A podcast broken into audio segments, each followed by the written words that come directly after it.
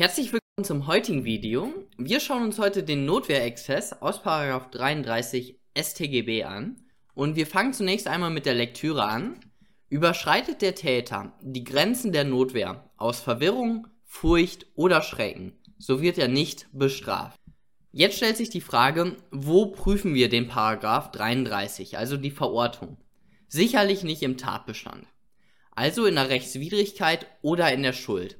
Und hier erinnern wir uns nochmal an unsere ja, Merkfrage, nämlich bei der Schuld fragen wir uns, kann man dem Täter das Verhalten individuell vorwerfen? Oder haben wir in gewisser Weise Verständnis für sein Verhalten?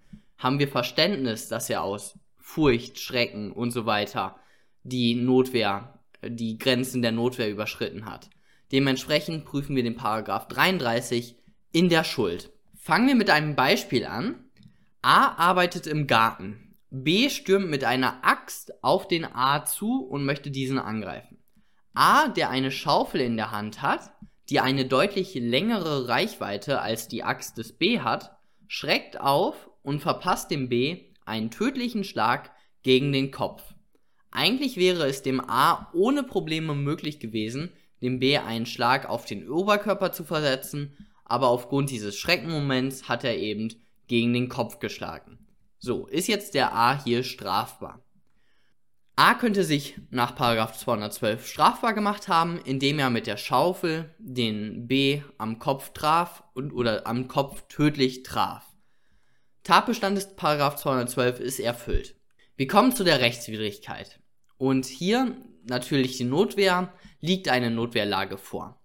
Wir haben einen Angriff des B, dieser ist auch gegenwärtig und dieser ist auch rechtswidrig. Dann kommen wir zu der Notwehrhandlung und hier muss es die Verteidigung sein, die erforderlich und geboten ist. Ist die Verteidigung, hier erforderlich? Also ist sie geeignet? Ja. Aber gibt es auch mildere, gleichwirksame Mittel? Oder hätte es sie gegeben? Und ja, hätte es, nämlich wenn er den, den Angreifer gegen die Brust geschlagen hätte oder halt nicht gegen den Kopf, dann wäre der Angriff immer noch beendet worden. Aber der Angreifer wäre höchstwahrscheinlich, oder wir nehmen jetzt mal an, dass der Angreifer bei einem Schlag gegen die Brust nicht, nicht äh, oder gegen den Oberkörper nicht gestorben wäre. Dementsprechend gab es hier ein wirksames, ein gleichwirksames, milderes Mittel. Somit ist hier die Notwehrhandlung nicht erforderlich und wir sagen, der der A handelte auch rechtswidrig. Möglicherweise handelte der A aber nicht schuldhaft. Und hier kommen wir natürlich dann in den Paragraph 33 rein. Wir schauen uns den an, Paragraph 33 als Entschuldigungsgrund. A wurden jetzt hier die Grenzen der Notwehr überschritten. Und natürlich wurden die Grenzen der Notwehr überschritten, weil die Notwehrhandlung scheitert hier an der Erforderlichkeit. Dann liegt hier ein sogenannter asthenischer Affekt vor. Das ist hier der Schrecken, weil im Sachverhalt steht, der A schreckt auf und verpasst dem B einen tödlichen Schlag gegen den Kopf. Somit haben wir hier gar kein Problem. Es liegt ein asthenischer Affekt vor. Es ist immer schön, wenn ihr in der Klausur dieses Wort benutzt. Nämlich gibt es auch noch auf der anderen Seite die sogenannten stenischen Effekte. Das sind, wie ihr jetzt hier unten rechts seht, Zorn, Wut oder sowas ähnliches, das ist eben nicht von Paragraph 33 erfasst. Das sind eben diese stenischen Effekte. Und als Klausurtipp könntet, könnt ihr mitnehmen, dass im Sachverhalt steht, müsste eigentlich das Wort, was auch im Paragraph 33 steht, müsste auch im Sachverhalt stehen. Also im Sa Paragraph 33 steht ja Schrecken, Furcht, Angst oder sowas. Und wenn das auch im Sachverhalt steht, dann habt ihr natürlich hier kein Problem, dann ist das ein asthenischer Affekt. Dritter Punkt, den ihr nicht vergessen solltet, das ist die Kausalität. Also der, der asthenische Affekt muss kausal sein, dass die Grenzen der Notwehr überschritten wurden. Also aufgrund des asthenischen Effekts, oder ich habe es hier sogar ein Bild, wäre er nicht aufgeschreckt, dann hätte er dem B keinen tödlichen Schlag verpasst. Also der asthenische Affekt war kausal für die Überschreitung der Erforderlichkeitsgrenzen und somit ist hier auch dieser Punkt zu bejahen. Und dann der letzte Punkt, liegt hier eine Einschränkung der Notwehr aus der Gebotenheit vor. Das hier ist noch ein ja wichtiger Punkt. Man muss nämlich jetzt nochmal daran denken, wir haben ja die Notwehr geprüft und sind bei der Erforderlichkeit sozusagen rausgefallen. Aber nehmen wir mal jetzt hier fiktiv an, dass wir die Erforderlichkeit bejaht hätten, dann müssten wir ja immer noch die Gebotenheit prüfen. Also war die Notwehr hier geboten und dann kennen wir ja unsere Fallgruppen gegen Kinder oder sowas oder gegen erkennbar schuldlos Handelnde. Da darf man nicht sofort einfach, äh, ja, sag ich mal, voll reingehen, sondern da muss man in gewisser Weise sich zurücknehmen. Und deswegen muss man hier nochmal an diese Gebotenheitskriterien oder Gebotenheitsfallgruppen denken. Also an dem wirklich bekannten Kirschbaum-Fallbeispiel, welches sich auch im Notwehrvideo schon dargelegt hatte. Da kann der Kirschbaumbesitzer, auch wenn er aufschreckt, oh Gott, da ist ja ein 14-Jähriger in meinem Kirschbaum und isst dort die Kirschen. Da kann, und er schreckt, schreckt auf und ähm, ja, ist, hat komplette Angst oder so, oh mein Gott, meine Kirschen, irgendwas komisches äh, hat der Täter da und dann erschießt er den. Da kann der Paragraph 33 auch nicht eingreifen oder nicht dem Kirschbaumbesitzer helfen. Perfekt, das ist dann der Paragraph 33 und somit das Ergebnis. Der A handelte hier entschuldigt. Er handelte zwar tatbestandsmäßig und rechtswidrig, aber nicht schuldhaft und somit ist er nicht strafbar. Dieser Fall, das ist der sogenannte intensive Notwehrexzess. Ich nenne ihn auch gerne einfach Normalfall oder normaler Notwehrexzess. Ähm, ja, ist kein Fachbegriff. Also das hier ist der intensive Notwehrexzess, äh, also der ganz normale Standardfall. Hier seht ihr nochmal die Prüfung, diese vier Punkte, die wir gerade geprüft hatten. Notwehrhandlung, asthenische Affekte, Kausalität und keine Einschränkung die aus der Erwogen, äh, Erwägung der Gebotenheit der Notwehr folgen. Als fünften Punkt könntet ihr auch noch den, den Verteidigungswillen prüfen, wenn ihr wollt. Es ist aber nicht notwendig. Es ist, glaube ich, sogar strittig, ob eben der Verteidigungswille noch geprüft werden muss oder nicht. Könnt ihr sicherheitshalber nochmal machen. Perfekt. Dann gibt es jetzt hier zwei Probleme mit diesem Paragraph 33. Nämlich einmal der Täter überschreitet die Grenzen der Gebotenheit und nicht der Erforderlichkeit. Und das zweite Problem ist der extensive Notwehrexzess. Wir hatten gerade den intensiven Notwehrexzess. Es gibt dann natürlich auch noch einen extensiven Notwehrexzess. Fangen wir mit dem ersten Problem an, nämlich die, der Täter überschreitet die Grenzen der Gebotenheit. Und hierfür möchte ich nochmal eben kurz das Schema der Notwehr vergegenwärtigen, nämlich hier bei der Notwehrhandlung. Die, muss die Verteidigung muss erforderlich und geboten sein. Und bei dieser Gebotenheit, da gibt es eben die Fallgruppen und die klausurrelevanteste Fallgruppe ist die der Notwehrprovokation. Also bei C, da wird dann die Notwehrprovokation geprüft. Das behalten wir jetzt im Hinterkopf für den folgenden Fall. Karl und Bert, K und B, sind Nachbarn.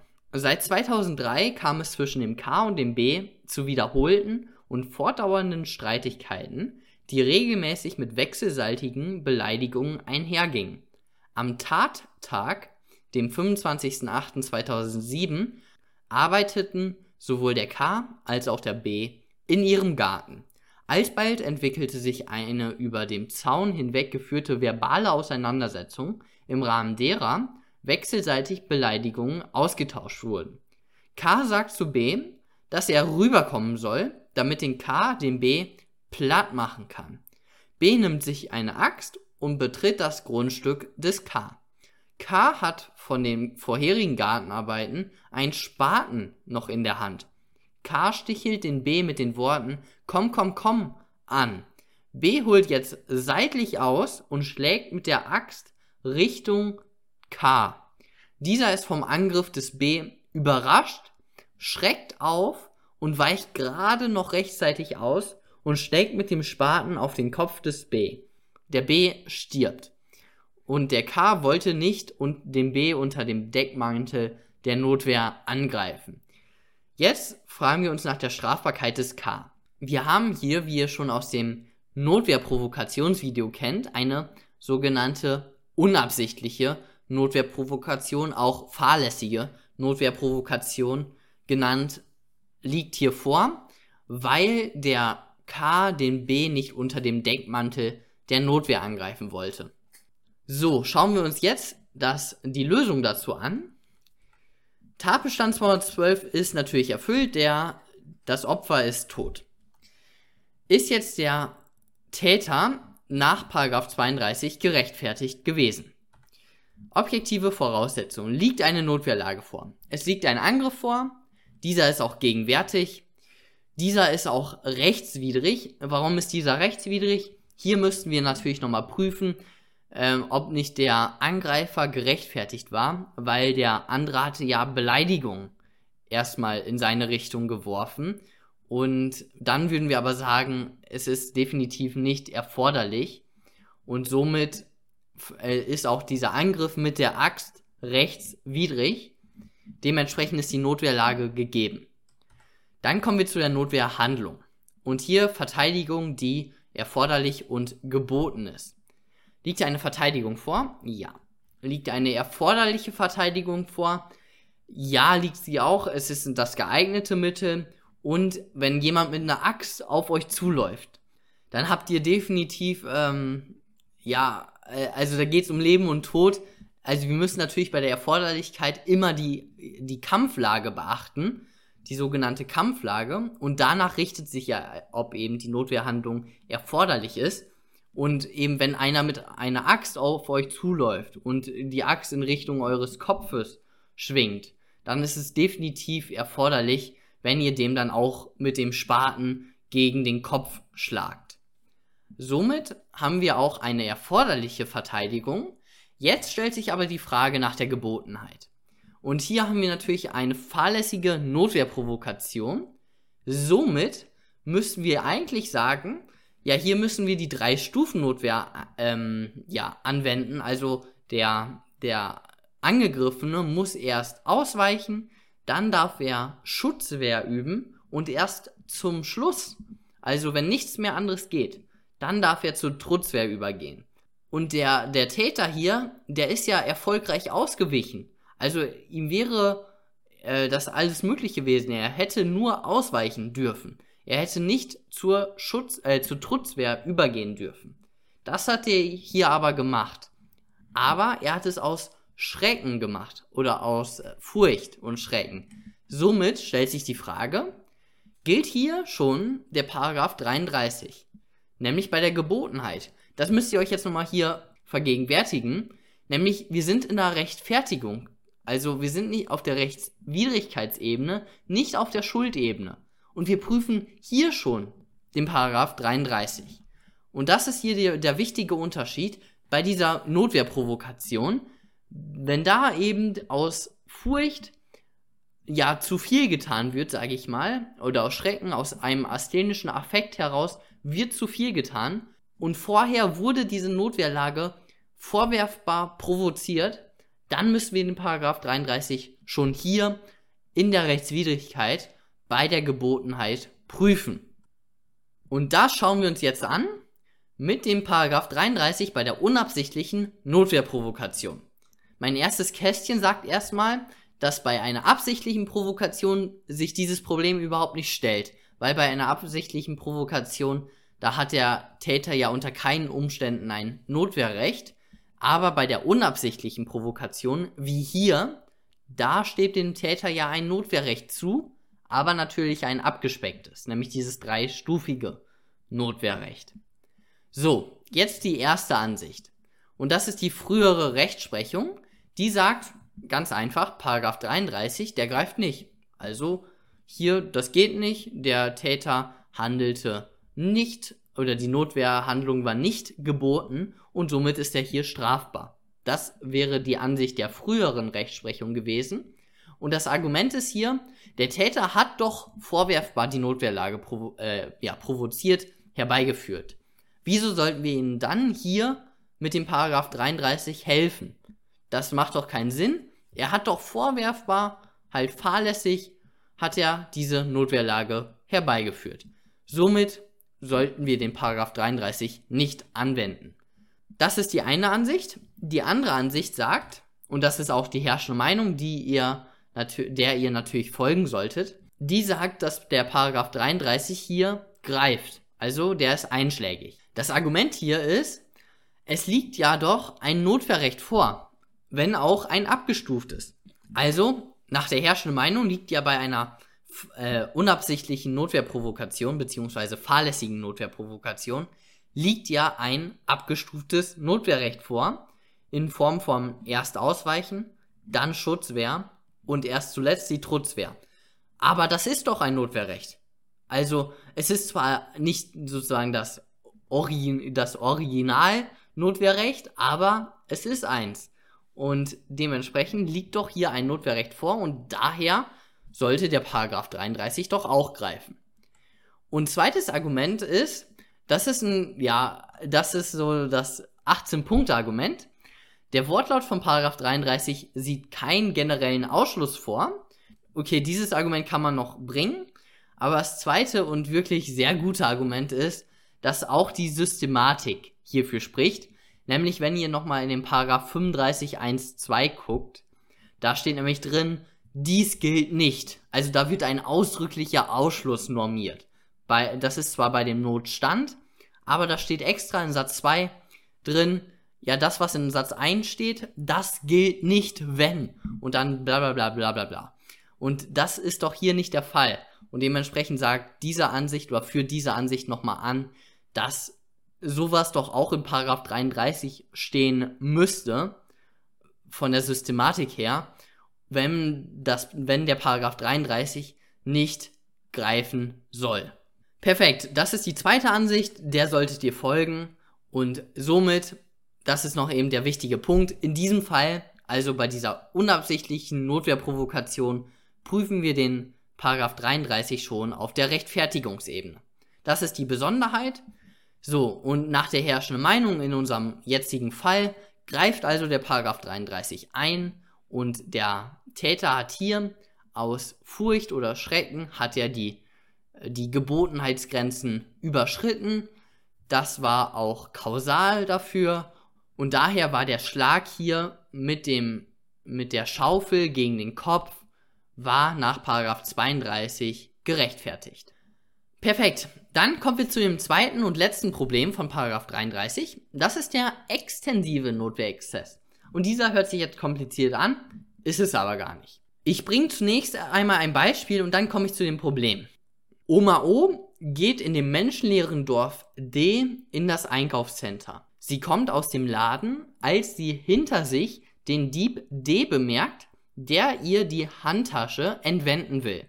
Oma O erschrickt sich, dreht sich plötzlich um, worauf der, woraufhin der Dieb sofort von der Handtasche ablässt und zur Flucht ansetzt.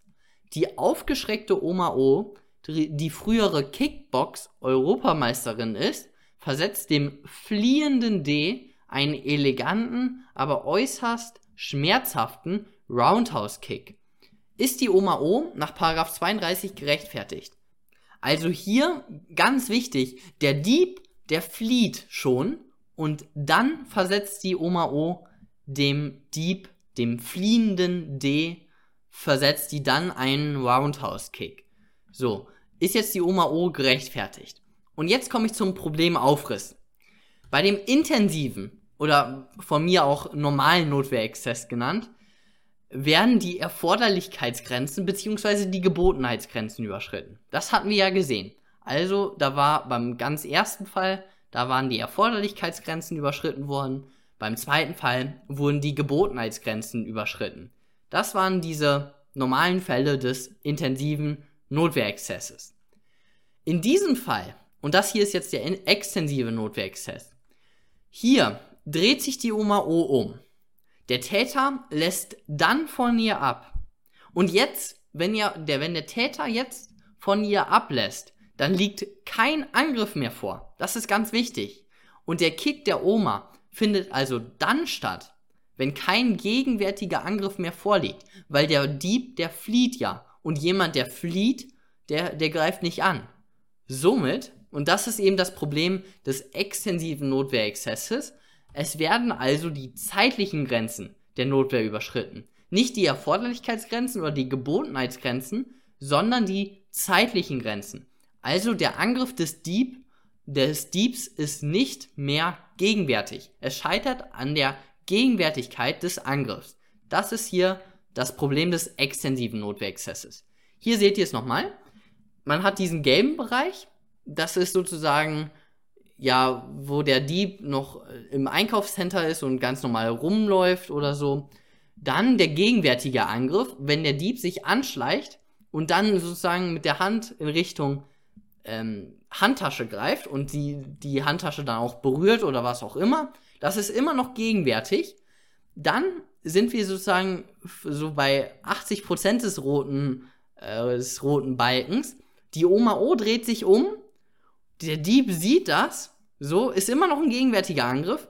Jetzt dreht der Dieb sich um. Jetzt können wir, also jetzt sind wir schon wahrscheinlich beim blauen Balken, wenn der Dieb sich umdreht und dann wegrennt. So, jetzt rennt er weg. Weil wenn er wegrennt, das ist definitiv kein gegenwärtiger Angriff mehr. Und dementsprechend in diesem blauen Balken, da hat jetzt die Oma O angegriffen. Wäre das beim gelben Balken gewesen, dann wäre es auch ein extensiver Notwehrexzess. Also ihr seht ja, diese zwei orangen Pfeile von oben, da, das sind eben diese beiden Fälle des, des extensiven Notwehrexzesses. Beim roten Balken, da ist überhaupt kein Problem, das ist die Standard-Notwehr. Das Problem sind eben diese anderen beiden Zeiträume. Schauen wir uns jetzt das Problem an. Und die herrschende Meinung, der ihr auch folgen solltet, meistens, die sagt, Paragraph 33 greift nicht. Und das Argument hier ist einfach, weil der Wortlaut sagt von Paragraph 33, wer die Grenzen der Notwehr überschreitet. Und das Notwehrrecht, das besteht doch gar nicht, wenn kein gegenwärtiger Angriff vorliegt. Wenn kein gegenwärtiger Angriff vorliegt und ihr dann was macht, dann liegt doch gar keine Notwehr vor. Und das ist eben dieses Argument der herrschenden Meinung. Und wenn kein, wenn keine Notwehr vorliegt, dann kann natürlich auch, dann können natürlich auch nicht die Grenzen der Notwehr überschritten werden. Weil das setzt doch die, das Vorliegen einer Notwehr voraus. So, das ist das Argument. Finde ich ja sehr einfach, super gut für die Klausur. Ihr sagt einfach, ihr nennt eben dieses Argument, herrschende Meinung, das kann auch, das kann euch keiner anstreichen und sagt, Paragraph 33 greift nicht, zack, die Oma war nicht gerechtfertigt. Das ist ganz einfach und super für eure Klausur. Dementsprechend nehme ich in diesen Fällen immer die herrschende Meinung. Aber was ihr natürlich machen solltet in der Klausur, ihr solltet noch eine andere Meinung, vielleicht auch noch zwei andere Meinungen nennen. Ah ja, hier noch, äh, zweiter Punkt ist eben, ähm, die herrschende Meinung sieht eben die Lösung über den Erlaubnistatbestandsirrtum für möglich an. Äh, dazu kommen wir in einem nächsten Video. So, die andere Ansicht sagt, der Paragraph 33 greift bei allem, sowohl bei vorzeitigem als auch nachzeitigem Notwehrexzess. Und das Argument ist hier, auch bei Überschreitung der erforderlichen Notwehr, das, also der Standardfall, liegt doch keine Notwehr vor. Nochmal zurück zu unserem ganz ersten Fall, wo, wo wir angreifen, wo der Täter mit dem längeren Spaten angreift gegen die Axt, weil der eben die größere Reichweite hat. Da sind wir an der Erforderlichkeit gescheitert bei der Notwehr. Also wir haben ja nicht mal die Gebotenheit geprüft, sondern wir sind bei der Erforderlichkeit rausgefallen und haben dann den Paragraph 33 angewandt. Das war dieser ganz klassische, unproblematische Standardfall. Da sind wir ja auch bei der Erforderlichkeit rausgefallen. Und wenn man bei der Erforderlichkeit rausfällt, ja, dann liegt doch auch keine Notwehr vor. Das sagt diese Ansicht. Ich hoffe, das ist klar geworden. Ähm, ja, und die dritte Ansicht, die ist ganz klug und ganz clever. Äh, die sagt nämlich das folgende. Nur der vorzeitige Notwehrexzess wird nicht erfasst, der nachzeitige wird erfasst. Das Argument ist hier, beim nachzeitigen Notwehrexzess, da hat das Notwehrrecht auch schon mal bestanden. Also, ihr seht, ihr stellt euch vor, diesen, äh, ihr fangt ganz am, ganz links an. Also der Dieb befindet sich im Einkaufszentrum. So, jetzt haben wir diesen gelben Balken, da sind wir dann durch. Der Dieb greift dann in Richtung Handtasche. er schleicht sich an, greif, äh, greift in Richtung Handtasche, dann sind wir jetzt im roten Bereich. So, und jetzt flieht der Dieb. So, dann sind wir in dem blauen Bereich. So, und diese Ansicht sagt jetzt eben, ja, wir haben den roten Bereich, da waren wir doch schon drin, in diesem roten Bereich. Und in diesem roten Bereich, den haben wir halt, ja, überschritten, aber wir waren mal drin in diesem roten Bereich und da war das Notwehrrecht zulässig. Und der blaue Balken, da, da ist eben das Notwehrrecht, das bestand ja schon mal, weil da sind wir eben durch den roten Balken durchgegangen. Und deswegen ist bei dem blauen Balken der, der Notwehrexzess äh, möglich. Also der Paragraph 33 greift beim, Nach, beim nachträglichen ähm, Notwehrexzess, aber nicht beim vorzeitigen, weil bei dem gelben, da sind wir ja noch, da haben wir, da sind wir nicht in dem roten Bereich gewesen. Also bei dem, wo die Notwehr zulässig ist. Also beim gelben Bereich, das ist zu früh. Da bestand nie im Leben bestand da das Notwehrrecht. Beim blauen Bereich, da bestand das Notwehrrecht halt 20 Sekunden früher, als wir im roten Bereich waren. So, das sagt eben diese Ansicht. Und deswegen sagt die eben beim nachzeitigen Notwehrexzess äh, ist das möglich, beim vorzeitigen nicht. So, und jetzt eben zur Lösung der Oma. Das ist die Körperverletzung 223 StGB. Und es lag eben ein Angriff vor und dieser war aber nicht mehr gegenwärtig. Also wir gucken jetzt nach dem Schlagen, äh, nach dem äh, Roundhouse-Kick, wo der Dieb flieht. Da, da war der Angriff nicht mehr gegenwärtig, weil der Dieb, der floh ja schon. Und die Definition der Gegenwärtigkeit, immer die Definition nochmal wiederholen, ganz wichtig. Der Angriff ist gegenwärtig, wenn er unmittelbar bevorsteht, gerade stattfindet und noch nicht beendet ist. Und bei einem Dieb, der flieht, da ist der Angriff natürlich schon beendet. Somit ist der Angriff hier nicht mehr gegenwärtig. Und daher kann der Paragraph 33 der Oma O nach der Herrschenmeinung nicht helfen und somit ist die Oma hier oder handelte die Oma nicht gerechtfertigt. Und ja, das war's dann auch schon von diesem Video. Wir gucken dann beim nächsten Mal im Bereich der Schuld nach dem Erlaubnistatbestandsirrtum, weil der könnte hier möglicherweise in Betracht kommen.